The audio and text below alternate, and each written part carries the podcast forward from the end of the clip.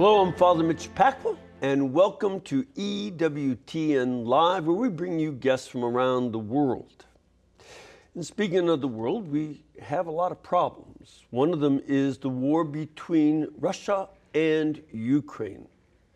It continues, and as it does go on, it threatens a wider conflict in Europe. It could involve world superpowers with risks of becoming a nuclear war. So we need to discuss the Christian approach to war and Catholic participation in it. We'll ask the question when, if ever, can war be considered just? Before we get to that, however, we want to talk briefly with EWTN's Peter Gagnon about some special events and programs that are coming up. Peter, what do you have for us? Well, uh, beginning on Sunday, there's a, a, big event. The Holy Father is going to Canada oh, in, nice. a, in a, a, very important visit. Um, it's been much anticipated.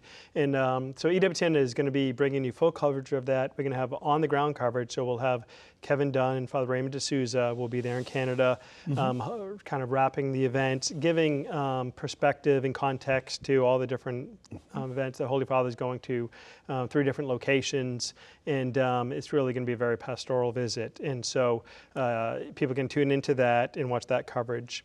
Uh, and um, they can find that on our, our website, Good. all the different times, because there's a number of different events. Sure. And then um, Sunday also is, um, uh, you know, the Holy Father has named it the World Day of, of uh, Grandparents and the Elderly for the Feast of Joachim and Anne. Sure. And uh, so we have a special Savoring Our Faith um, where Father um, Leo Hug cooks meals, you know, geared towards your grandparents. So we uh, tune into that program.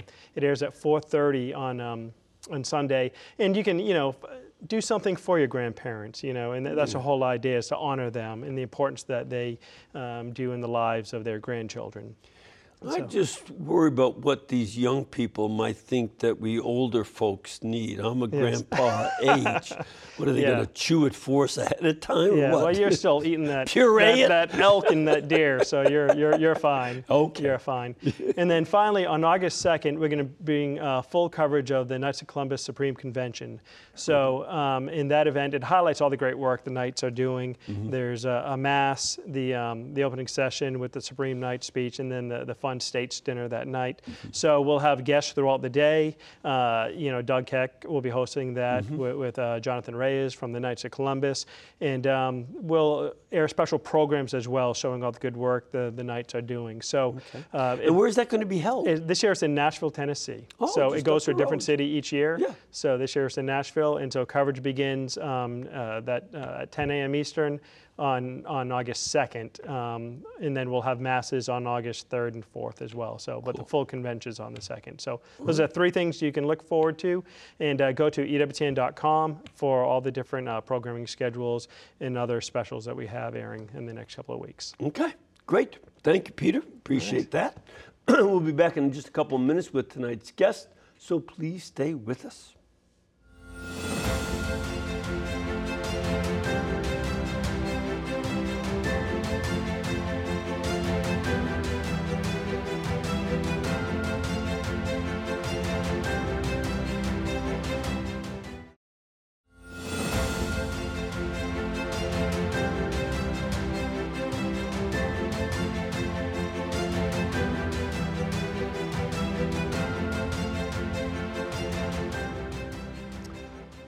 Welcome back. Now, we have to take a look at a harsh reality of life. Our Lord Jesus Christ looked at it straight in the eyes, and even though he lived at a time of peace, known as the Pax Romana, the Roman peace, he said in Matthew 24, verse 6, that there would be wars and rumors of wars. So we know fighting and military conflict is a very tragic result of our fallen condition as human beings. And for the last several months, we've been seeing that play out in the news and in the headlines dealing with fighting between Russia and Ukraine, one of the most serious wars in Europe since the conflict in the former Yugoslavia. We've also seen world leaders walk a very fine line between doing what they can to help without risking a broadening of the conflict because some of them are aware that it could develop into a world war with the potential use of nuclear weapons. So tonight, we want to address the broader questions of when is war just? What should be the Christian approach to war?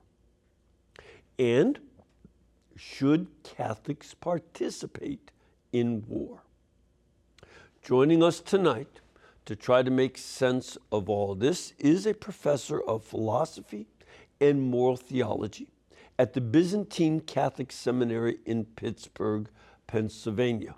Please welcome Dr. Matthew Minerd. Dr. Minerd, welcome. Hello. Uh, it's nice to be here. Thank you very much, Father Mitch, for having and me. The, the patron of your seminary are, are Saints uh, Cyril and Methodius, correct? Mm-hmm. Correct. Great. Yep. Great. And you, how long have you been teaching there? So it's uh, coming up on my fifth year oh, uh, that I've been you. there. Good for you. Yeah. All right. Well, I hope you enjoy it, but I hope your students enjoy it even more. well, uh, you know, I look at the what those course evaluations at the end of each each year, and you see yeah. how much that holds. But no, it's a real it's a real blessing to uh, to teach for the primarily the Ruthenian Catholic Church and the Melkite Catholic Church, mm-hmm. and then we catch some of the the edge cases, sometimes Ukrainian uh, deacons who need priestly formation, sure. you know, who are going to be ordained uh, priests after some years of diaconate service will come to us as well. Okay. Uh, Romanians too. The Romanians, as you know, are very small here in the United States, but right. we occasionally get someone from there. Yes. So. Great. Well, great, great work. Uh, it's it's an important important area. Now, you teach philosophy and ethics, correct?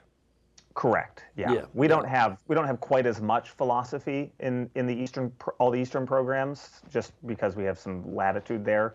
Yeah. Um, and so I teach some of the introductory philosophy courses, and then I teach our moral theology sequence. So general moral theology, Catholic social teaching, and then you know bioethics and sexual ethics. Good. Well, in this realm, we we, uh, we want to deal with this issue of war. Um, in, in, one sense, the uh, it's very important that you're at a, a Byzantine seminary because the Byzantine Catholics and the other Eastern Orthodox communities of Russia, Ukraine, and throughout Eastern Europe, Romania, uh, Czechos- the former Czechoslovakia, now Slovakia, all these places have experienced the absolute horrors of war and persecution.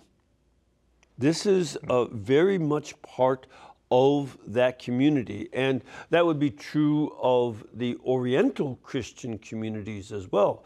The uh, uh, Melkites, uh, who are from Palestine and uh, Lebanon as, and Israel, as well as uh, other countries in the Middle East, plus the Chaldeans in um, uh, Iraq and the Assyrian Orthodox in Iraq and the Maronites in Lebanon, all of these different communities have experienced war a bit more directly than we have. We have we send troops over there. They live in war zones mm-hmm. and suffer through it. So this is this is a very lively issue for the Eastern Church, but it affects the, the West very deeply as well. So, would you explain, first of all, what the church teaches is a just war? What, what is the theory and where does it come from? Sure. So this is good to maybe just level set so that we make sure that we understand, like you said, what the, the church herself teaches on this matter. Mm-hmm. When it comes to a topic like war, right, we're already kind of confronted with an issue that, well, faces humans after the fall, right? Mm-hmm. So it already is kind of in a context of how do we respond to the sinful conditions of reality, right? It's different mm-hmm. than, you know, love of God above all else, you know, with supernatural love through charity. I mean, this is something that will remain in heaven, right? But wars and, and rumors of wars are the sad effect of living in a in a fallen world. Yes. And although the early church, and maybe we'll talk about this or not, depending on where our conversation goes, right? The early church had to grapple with a number of these questions about how Christians relate to the social order. You know, St. Paul from very early on and even in his own way, our Lord. But St. Paul very clearly, right, says that you know the Christian should, you know, so long as one doesn't compromise, uh, you know, ultimately their their faith in in God, to recognize the rulers, right. Mm-hmm. But on the whole, you know, Christians were living in a subordinate situation, and so the question of how Christians in the political order should influence, you know, any imperial policy, let alone questions of war, is sort of you know not a, a direct question. It was more like how do Christians who could go into service uh, find themselves you know called to still follow Christ in the midst of what might be required of them by the empire. And, so, and might I add, yeah. could add something in there? That was the same problem for the Jewish community. Mm-hmm. They in that period of the you know before Christianity and in the Christian era, Jewish people had great problems of conscience because all the ancient armies depended on worshiping other mm-hmm. gods mm-hmm. and they could yeah. not participate in that. So these were these were yeah, wide variety of issues. Correct. At, yeah, in, and significant too. That did, for believers. Yeah, and they did hit, and they hit rather deep. I mean, it wasn't just as though it was a superficial sort of a side issue. How do you deal with sort of the the paganization of the army? So I don't want to dismiss it at all. But the, the style of question becomes very different after the Constantinian era, right? When all of a mm-hmm. sudden you're faced with what will later come to be called, you know, the indirect authority of the church over political matters. But how does the church really find herself uh, preaching and um, morally judging the actions of, of states in a way mm-hmm. that she didn't early on directly. She was doing it, of course, right? You, you couldn't be, Christians have always had this kind of eschatological stance, judging time, judging the world, but it takes on a new, a new kind of, uh, you know, uh, cast, a new kind of color after that period. Yeah, that's now, where people it, like yeah. St. John Chrysostom, as Patriarch mm-hmm. of Constantinople, would criticize the government mm-hmm and government leaders. He'd get exiled yeah. for doing yeah. so, but he would make the criticism. Same with St. Athanasius and mm-hmm. others of the great Eastern fathers. They were very critical of immorality as they saw it. That could never happen prior. Yeah, exactly. It just wouldn't be. It's not the same platform, I guess one could say. Yeah. Um, but then from the time of, you know, around, you know, St. Augustine, fourth century onward, you start to find crystallizing in the West a theory that then really in the medieval period takes on its form in the Latin church that's kind of, co- not codified, but kind of, um, it's on its surest foundation of the idea of a just war. Mm-hmm. Now, okay, let's, before we consider the conditions for a just war, I think it's important just to ask the question about, well, why are we even talking about, you know, a just war, right? Why, why are we kind of concerned even with sticking that ad- adjective just on the front of it?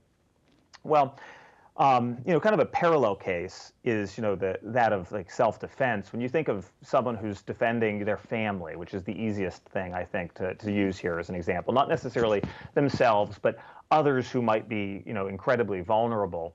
You know, we uh, Catholic doctrine has never taught that justified use of force uh, is morally evil and that self-defense is a kind of exception case, right? It's actually an act of a sort of justice to defend others even in your private life. Now, there are quite significant differences when you get to all the complexity of a society, but the church, you know, from relatively early on realized that her moral vocabulary had to have sort of a box to put in not merely that a war was evil but accepted, but might even in certain conditions be the just act that should be done and that it would be an injustice not to defend the goods, the common good of a given nation. Mm-hmm. But of course, as we know, you know, we already made the point, we live in a fallen world, so all too readily, nations' leaders and even you know in more democratic societies, nations people will look to justify you know um, a war on what would actually be unjust terms. So let's first consider sort of the form it takes in St. Thomas Aquinas, just because it's the classical text to consider here, mm-hmm. and then we'll think of how the Catechism today presents it with, I think, some you know important nuances that are necessary given all the difficulties of international relations today, mm-hmm. right? The, the the concept of you know or the scenarios of a, a justified warfare were much more localized. Uh, even if it was you know between large geographic areas in Europe in the 13th century than it is now. But let's first think there. So St. Thomas Aquinas, in his Summa Theologiae, uh, which is, you know, he writes this textbook for the, the poor theology students. He feels like things aren't organized enough when he's teaching and sort of their way of teaching at that period in the medieval West. And so he, he breaks down the Summa Theologiae across multiple volumes. He treats of God and creation and moral matters, and then Christ as the, the means by which we return to God. Mm-hmm. And in the midst of the second part of the second part of that, right, which is where he goes through all the virtues uh, in their detail, in their specificity. It's kind of surprising. Where does he discuss war? And he, you would expect that it would be just war, would be in the Treatise on Justice. Treatise on Justice is this long, really, you know, uh, detailed treatment of all the various relationships we have with others and with institutions, um, and how we should parse that morally. But he actually deals with the question of war in charity. And I think this is so indicative to the place in his, his heart because he's what's he asking the question as? Is it contrary to the supernatural love of God that we receive through grace to engage in war? Right? That the the disciple of Christ mm-hmm. who has taken very seriously the Beatitudes, the blessed are the peacemakers, is going to immediately be confronted with a question that still haunts souls today. How can I reconcile the precepts of charity, one might say, but we should really say too the theological virtue of charity with warfare. And it's in, in that context that he asked the question, you know, is it always sinful to go to war, basically? And in, in that in that context, he, he reiterates what had developed you know, a lot in the West. Uh, he doesn't take certain little Eastern nuances into account, certain canonical things they did differently in the East, but really it's a universal teaching and sense of the church of that era that warfare of itself, under certain conditions, is is even justified and is not um, is not an evil. And I think that's very important to to remember that that you know it's it's actually a, a just action, although a tragic action as well. And in that in that context, he lays out three conditions that are necessary. First one's very kind of commonsensical that it has to be declared by civil authority. Right? Now this is maybe one way to, to differentiate the case of self-defense. Mm-hmm. Right? Self-defense falls, you know, really, you know, in in some of the in sort of the normal places where it occurs to individuals. You know, it would would it be great? I guess if every single time we had to defend ourselves there was a cop over our shoulder, that would probably be problematic. You know, it'd be hard to do that, right? Yeah. Impossible. Self, defense, exactly. And it probably would actually cause problems because you'd have a surveillance state. Um, so self defense, that's why I was kind of stumbling over my words a little bit. Self defense, you know, in a sense, falls to kind of personal morality in a way that declaring war doesn't. You have to have a legitimate state power. It wouldn't even be state at that time, right? The states that's kind of a modern category, right? But a legitimate political authority who can declare something about the relationship between this nation or this people and another. Okay, so we're kind of just we're in a political context is the first bit. Okay. So it's not private citizens who do this. Okay, right. Right. That's okay. so that's the first. So, so that's exactly. be uh, uh, you know the state doing this, and yep. uh, and then uh, I I want to make sure that we get to you know the, these these issues that it has to be a just cause, has to be proportional, that's, mm-hmm. and those, that's the next have to have probability of success. That's it. So yeah, as so, well as competent authority, and it has to be a last resort. Let's go into those in okay. detail. Okay, sorry, Father. I just, you know, this is the professor. I like to kind of start in the general and, right. and kind of work my way down. Right. That's fine. So you laid out the next two. I'm sorry. I just like, you know, I'm kind of wanting to make sure we kind of appreciate each step. But so there has to be then between two peoples some proportionate event that calls for the defense of that people, right? A significant threat to the ex- to the existence and well-being of of that mm-hmm. people, and also to the nation who has been aggressed, who has been harmed, you know, they, they can't be using this as an occasion to unjustly sort of get back at an enemy from the past, right? They too must be aiming at only redressing the evil in question. Mm-hmm. So this is why I think now yes. to come to the point you were getting at is you know the, the contemporary catechism I think is is a little better you know far be it for me to say something better than St. Thomas, but it is a universal text, right? Yeah. And it it goes into these details just with a little bit more nuance, right? In in the catechism, you know, the conditions are sort of expanded out. The the damage that would be inflicted by the aggressor must be, you know, in some way lasting, grave, and certain. Mm-hmm. So let's presume, you know, that there was something done, you know, let's just, you know, considering the current state of affairs with, you know, Russia or any state power that they, you know, cut back their oil production or something like that. Right? That's not a necessarily a, a grave and lasting scenario. There are all sorts of ways to address that even if even without even engaging with those nations. There are other oil markets, there are all sorts of like other things on the table that this does not by itself um, endanger the existence of a given nation, right? Right, especially the United States. In, yeah. in our case, the United States, quite clearly. Also, too, and this is very important actually, all other means for for redressing the wrong need to have been shown to be impractical or ineffective. Right? So the, the church in her wisdom kind of developing out of the modern period and continued discussions about just war and then the growing international order realizes that that things like sanctions um, and other diplomatic maneuvers should always be taken first in uh, in relation to the nation in question in order to minimize you know the the possibility of rushing into a war that could be avoided by other means. This is why it's very important actually to have well-trained diplomats. You know, we we sort of live in an, an, era where people question elites, but it's it's necessary to have well-experienced diplomats who understand international relations, to know how you can turn the levers of of you know national relationships in order to to pressure mm-hmm.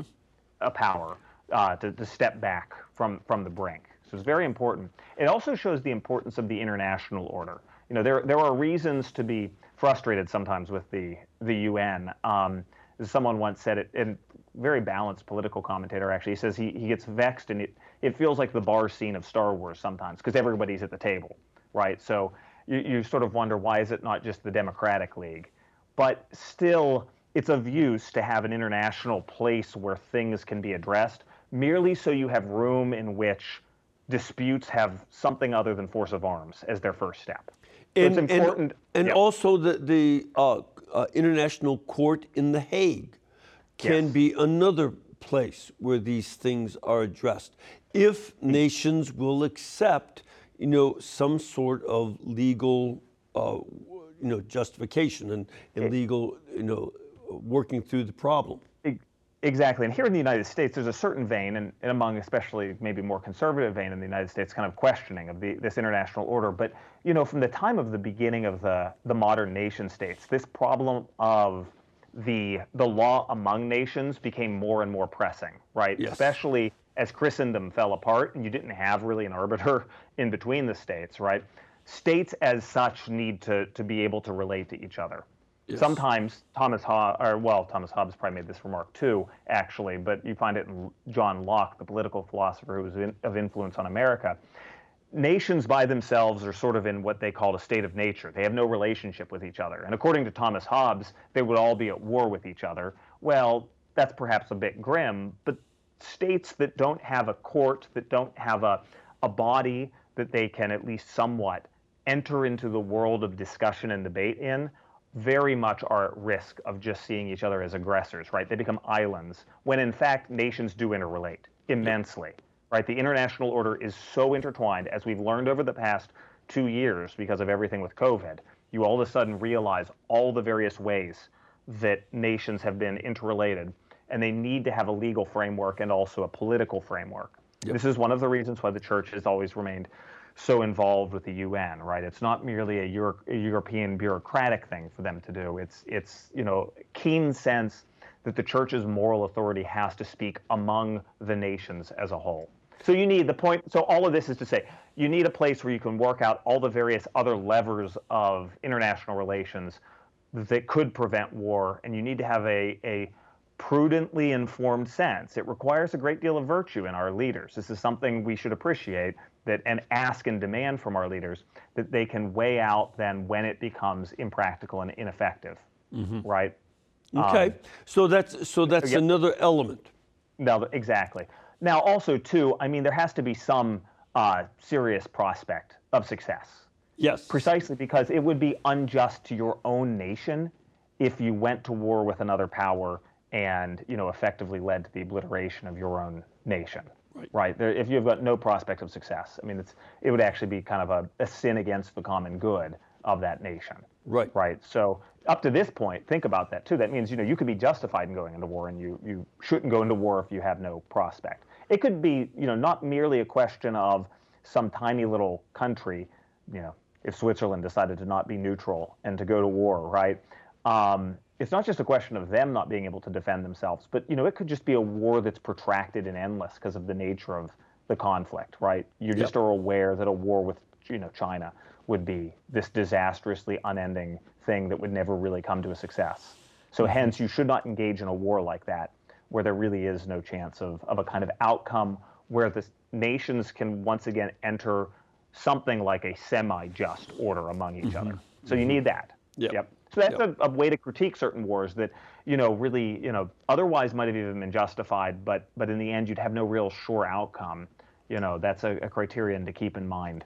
Um, and and well. that that would apply to uh, a number of situations during World War II in various ways. For instance, when Poland was invaded by the Germans, mm-hmm. they fought but then when Russia invaded them, the Soviet Union, I should say, invaded them from the east at the same time, they had to capitulate. There was no way to defend against two great powers. Yeah, Whereas the United States could take on the empire of Japan after mm-hmm. Pearl Harbor. And so there was a very good chance that we could defeat the empire of Japan after, mm-hmm. uh, after Pearl Harbor and as well as defeat Germany when they declared war on us after Pearl Harbor. So th- th- those are two different circumstances. We could defeat these other nations, but Poland could not defeat two nations coming in at once. So you have to capitulate at that. Yeah, point. it would have led to the end and the non-existence of, of the Polish people. Exactly. The whole, right. It, they would have become. They would have. They would have been fully Russified or something right. by the end of that. Um, and then the, the final, which is really the most touchy, and you know, this is where I think in, in kind of commentary online, people are all too ready to maybe say more than they know. And I'm saying that I this is why I hold my tongue. Namely, you know, the arms that are used in a war should not, however, ultimately a actually target uh, indiscriminately civilians. This is a huge difference in modern warfare, and also too should not cause such immense evils and damage to the the na- even to the nation that was unjustly starting the starting a mm-hmm. conflict, mm-hmm. you should not cause such damage to them that they cannot re-enter the you know community of nations at the end, mm-hmm. right? And and the you know especially one thinks of, of course you know uh, nuclear weapons to this end, but one might think even you know um, to the effects of you know chemical warfare um, and biological warfare as well. I mean the immense think about once again after experiencing you know a pandemic that in a sense was, you know, could have been immensely worse had it been, you know, airborne Ebola that mm-hmm. was made in some lab in China or wherever, right, mm-hmm. that would be used. Um, the evils that would be visited by a weapon like that would be completely unjustified because of their immense scope and the way that they basically destroy the international order thereafter.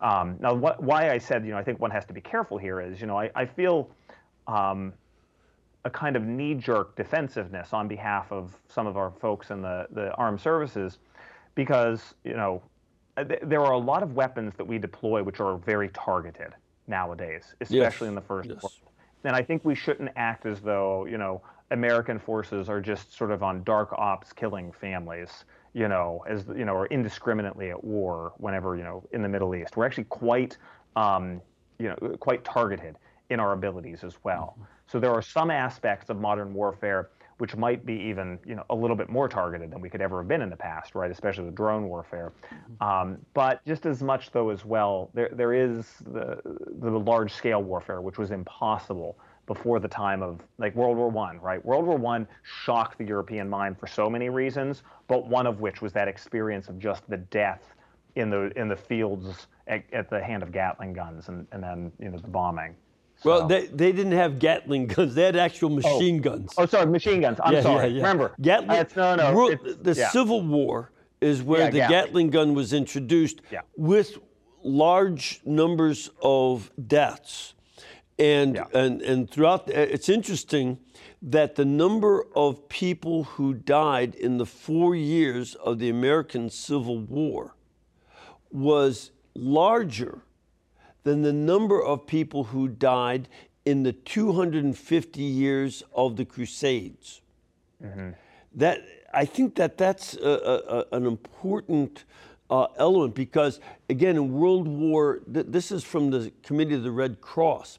In World mm-hmm. War One, that there were nine soldiers killed for every civilian that died by mm-hmm. accident mm-hmm. or you know as collateral mm-hmm. damage as they call it mm-hmm. whereas in today's wars it's 10 civilians die for every soldier mm-hmm. and this is a, a, a, big reversal and even if their numbers are slightly off it's pretty close to, to the issue yeah. in world war uh, ii 50 to 55 million people died so just between World War I and World War II, the, it was a twice more than twice as many died in World War II, and most of them were civilians, not soldiers. Mm. So this is you know the the kind of question that we have to deal with uh, in the you know the, the questions about what makes a war just. Now, if you don't mind, Dr. Minerd, we yeah. need to take a break. We'll come back and continue on this discussion, so we ask all of our audience to please stay with us in this regard.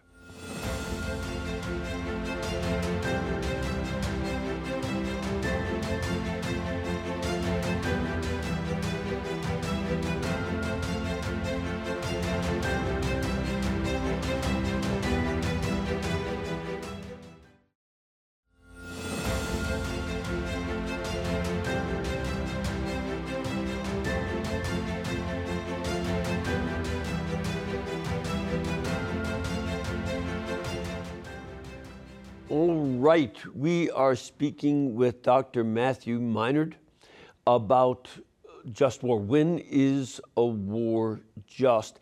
And how do you wage a war justly? And the question also, especially in the modern world, is the just war theory something that is used to restrict war?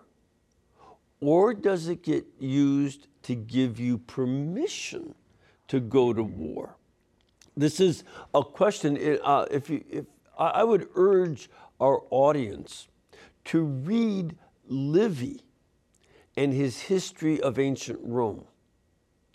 And what you see there is that Rome was at war every year but two or three from its founding in the 750s BC all the way until the time of Caesar Augustus.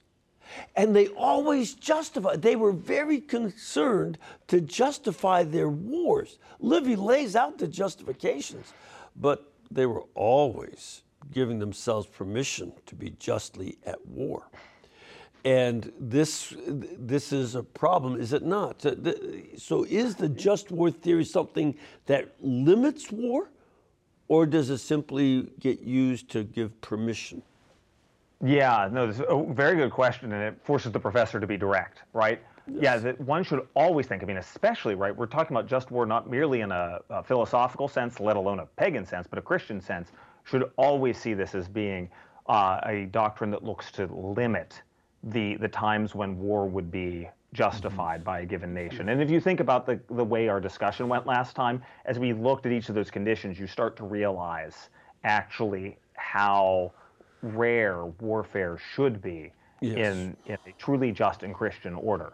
Um, mm-hmm. You know, I mean, you know, our Lord did desire peace, and yes, you know, the world will have wars, but really, in the end, just war theory is not meant to be a kind of a halo placed yes. over the evil of warfare. It's very important to take into account that fact, you know. Yeah, there's a philosophy professor uh, named Carl Ficarrotta, who was a professor of philosophy at the Air Force Academy in Colorado Springs. And he wrote a book, uh, Kantian Thinking About Military Ethics. It, has to use secular ethics rather than yeah. Thomas Aquinas. But he wrote this The just war framework is extraordinarily flexible in what it can seem to justify. The framework and its language are particularly amenable to abuse. It does not so much reduce the incidence of war, but likely makes it more common and, moreover, seemingly morally acceptable. Uh, which is exactly what Livy did mm-hmm. in all the Roman wars by which they conquered Italy and the world. They always looked for the justification, but they ended up conquering the whole Mediterranean world as a result. Yeah, well, this, you know, to understand it within its context, in Augustine and, and someone like Thomas Aquinas, it basically has to be incorporated into the overall framework of a virtuous life lived as a leader and yes. as citizens, yes. right? Without seeing that, you know, ultimately all these little nuances, you know, the virtue of prudence is actually incredibly important, very, very important uh, for understanding what a well-formed conscience is.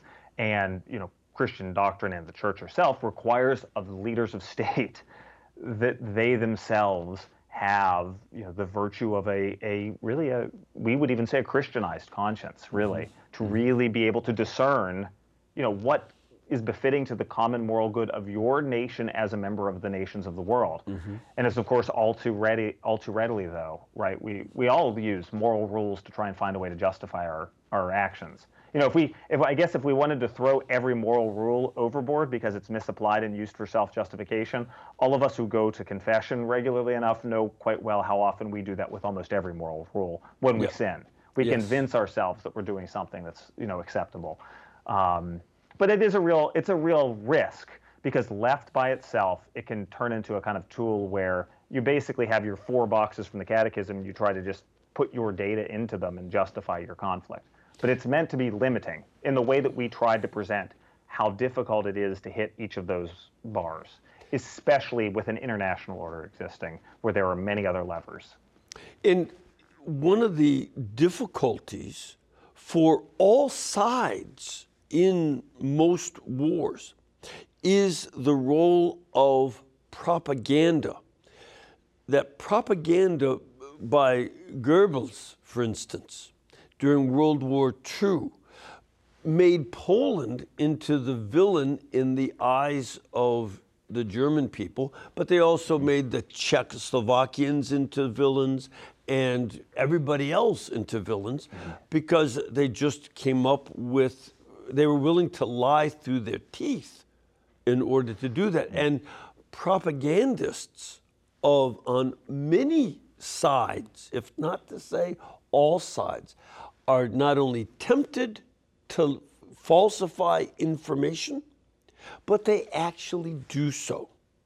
And by giving false information, instigate wars. And that's not just World War II, it goes on to the present. This is something that we have to uh, have a press uh, uh, that examines everything so that citizens can know actual facts and not propaganda. Yeah, this is a, a, standing issue, and you know the, the continued cynicism that the American people feel toward the media, you know, bears out the problem because so much in the way of the factual domain, I mean, in our own nation, let alone when you then start spreading mm-hmm. out all over the entire globe, is always filtered. It feels like eh, through a political prism, mm-hmm. whichever side you know is is sort of wished to be favored by the news outlet. Um, and you know this this is important because especially in a democratic nation, you know we we do exercise the the choice and and influence over our our leaders. And so an uninformed populace, um, you know, is is not only a dangerous thing, but beca- can become the agent of the immorality in the the international scene. This is why we should. I mean, I don't know what to say, but we should demand more from from our media. But this is, uh, if anything, things get worse because of the world online.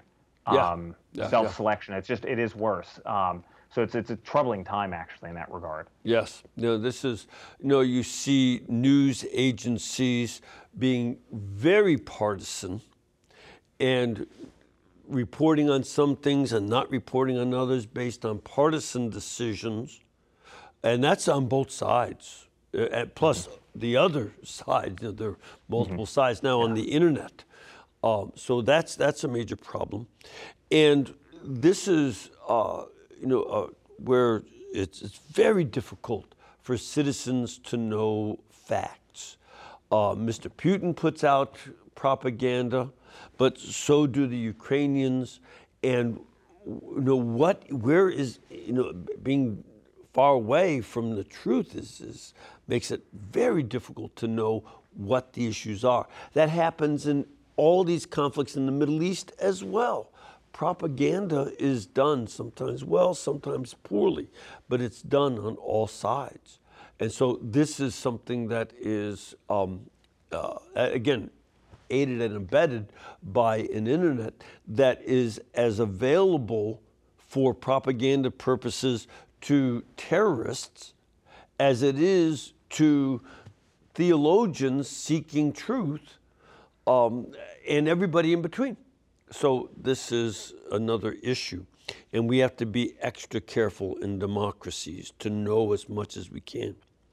Another issue I want to bring, and you started to mention it, um, that's the issue of the after effect of a war.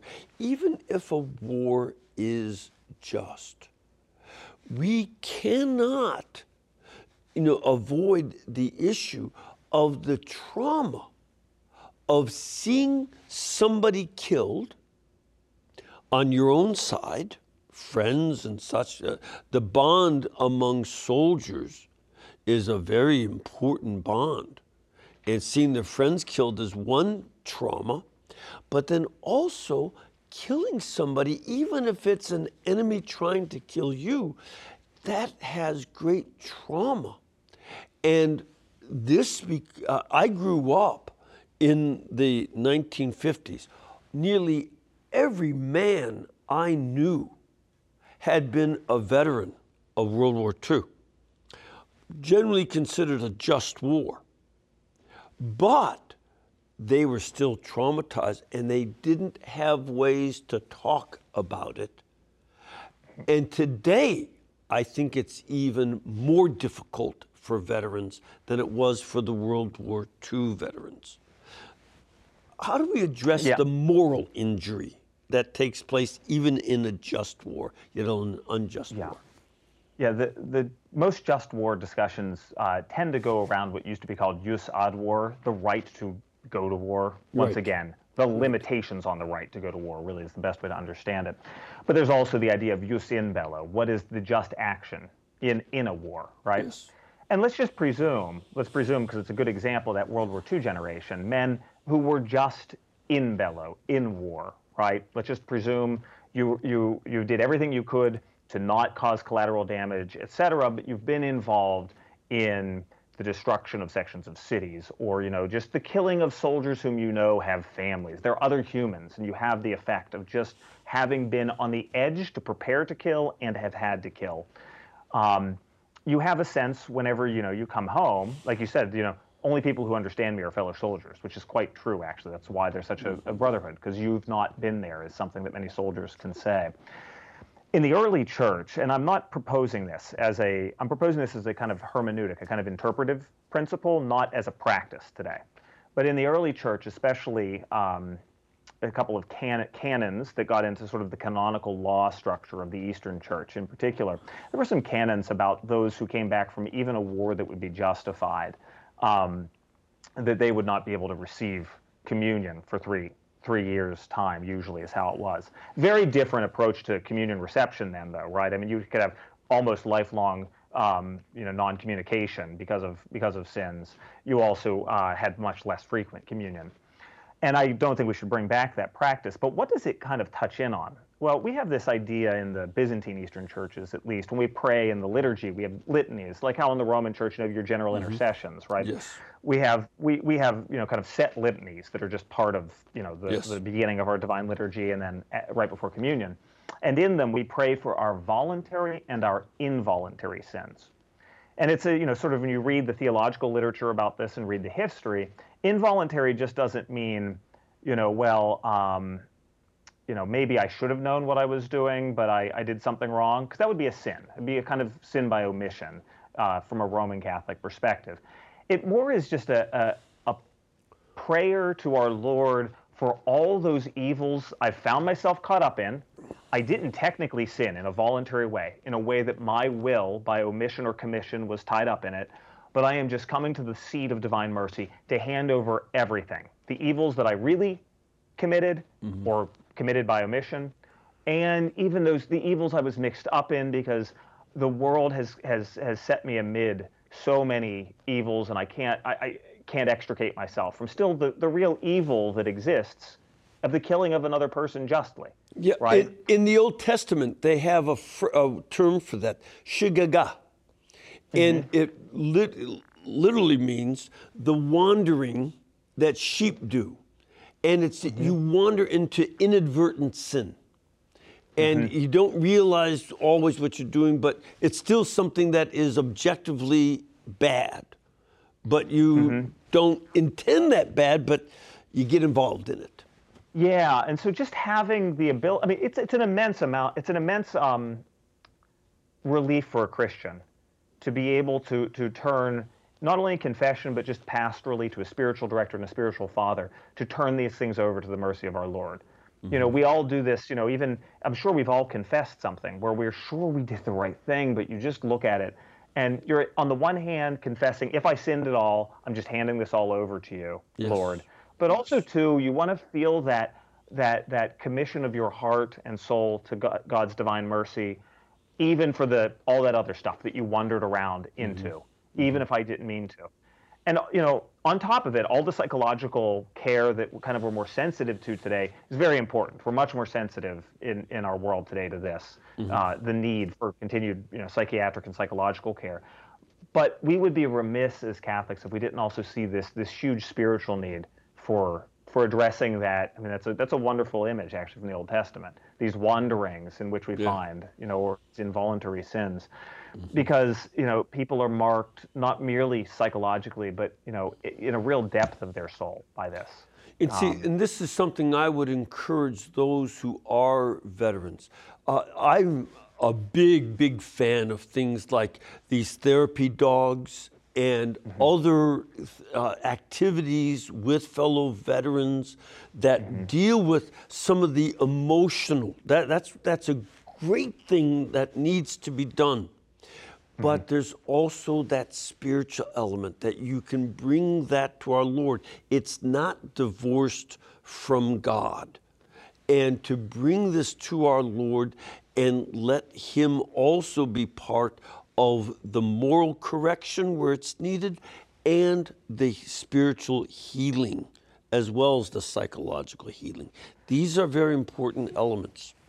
And if I may just, I know the professor talks a bit too long, I apologize, but just sure. one little thing to add to that. As Christians, right, you know, it's not just a question of handing this off to, you know, priests who have served or something, but, you know, also as fellow members of the body of Christ. If you, if you have served and you yourself have, have really achieved a kind of healing in Christ from what you've experienced, I mean, what a beautiful thing you can bring, like St. Paul says, right, mm-hmm. with the suffering that you yourself have known that you too now can help bring a healing to the suffering of others too. I mean, what a beautiful kind of you yes. know, ministry to your fellow brothers and sisters in Christ. I'd just like to encourage that because it's something that I can't give in the body of Christ. But as a fellow member of the body of Christ, just like the toe wants to have the finger do things, you know, I, I want other members of the body of Christ to do this because mm-hmm. it's necessary yeah. for the for the, the life of grace in our, our brothers and sisters. Yeah, yeah. exactly. And uh, I think part of that you know, is shown in that very important line that nobody can understand what I went through in war except another veteran. Well, maybe we can't, but we can also show you another level of acceptance and love. and that there needs to be a sense of trusting other folks to show you that acceptance and love, and for the rest of the members of the body of Christ not to make this a political statement by which you judge and reject, but rather uh, in Christ you welcome this brother or sister who is a veteran of war for some of that healing and also be willing to do what we can for our enemies. One of the terrible, terrible evils of World War I was the unwillingness to forgive the Germans. And Pope Benedict XV had warned the Allies to bring reconciliation. And they would not, they wanted punishment. And this is something that was tragic because that punishment led to the impoverishment of Germany, that led to the antagonism that brought on World War II. Hitler found a very fertile bed of anger to, to sow his hatred in, and it led to the next war. You know, so we have to do that. I want uh, people to be able to find out more about what you're doing. Hmm. And, uh, and so if you want to learn more about Father, uh, Dr. Minerd's work, you can go to philosophicalcatholic.com. Philosophicalcatholic.com because this is not the only area where he helps people think you know, uh, with good philosophy, but this is one important area among many others. So, um, you know, we've run out of time. That's why I want to make sure I get that in there. Thank you very much for being with us. I appreciate it and hope that you are continue to be a blessing to the seminarians when they return back to school. Let me conclude by also giving you a blessing on this feast of Saint Elias the prophet. May Almighty God bless you and keep you and cause his face to shine upon you, the Father, the Son, and the Holy Spirit. Amen. Amen. Thank we, you, Father Thank you. And we can bring you Dr. Minerd and all the other guests and all the other programs only because this network is brought to you by you. So we ask you to please keep us in between your gas bill, your electric bill, and your cable bill. And we'll be able to take care of all the bills that we have from covering the upcoming papal visit and other great things that are coming up. Thank you, and God bless you for your support.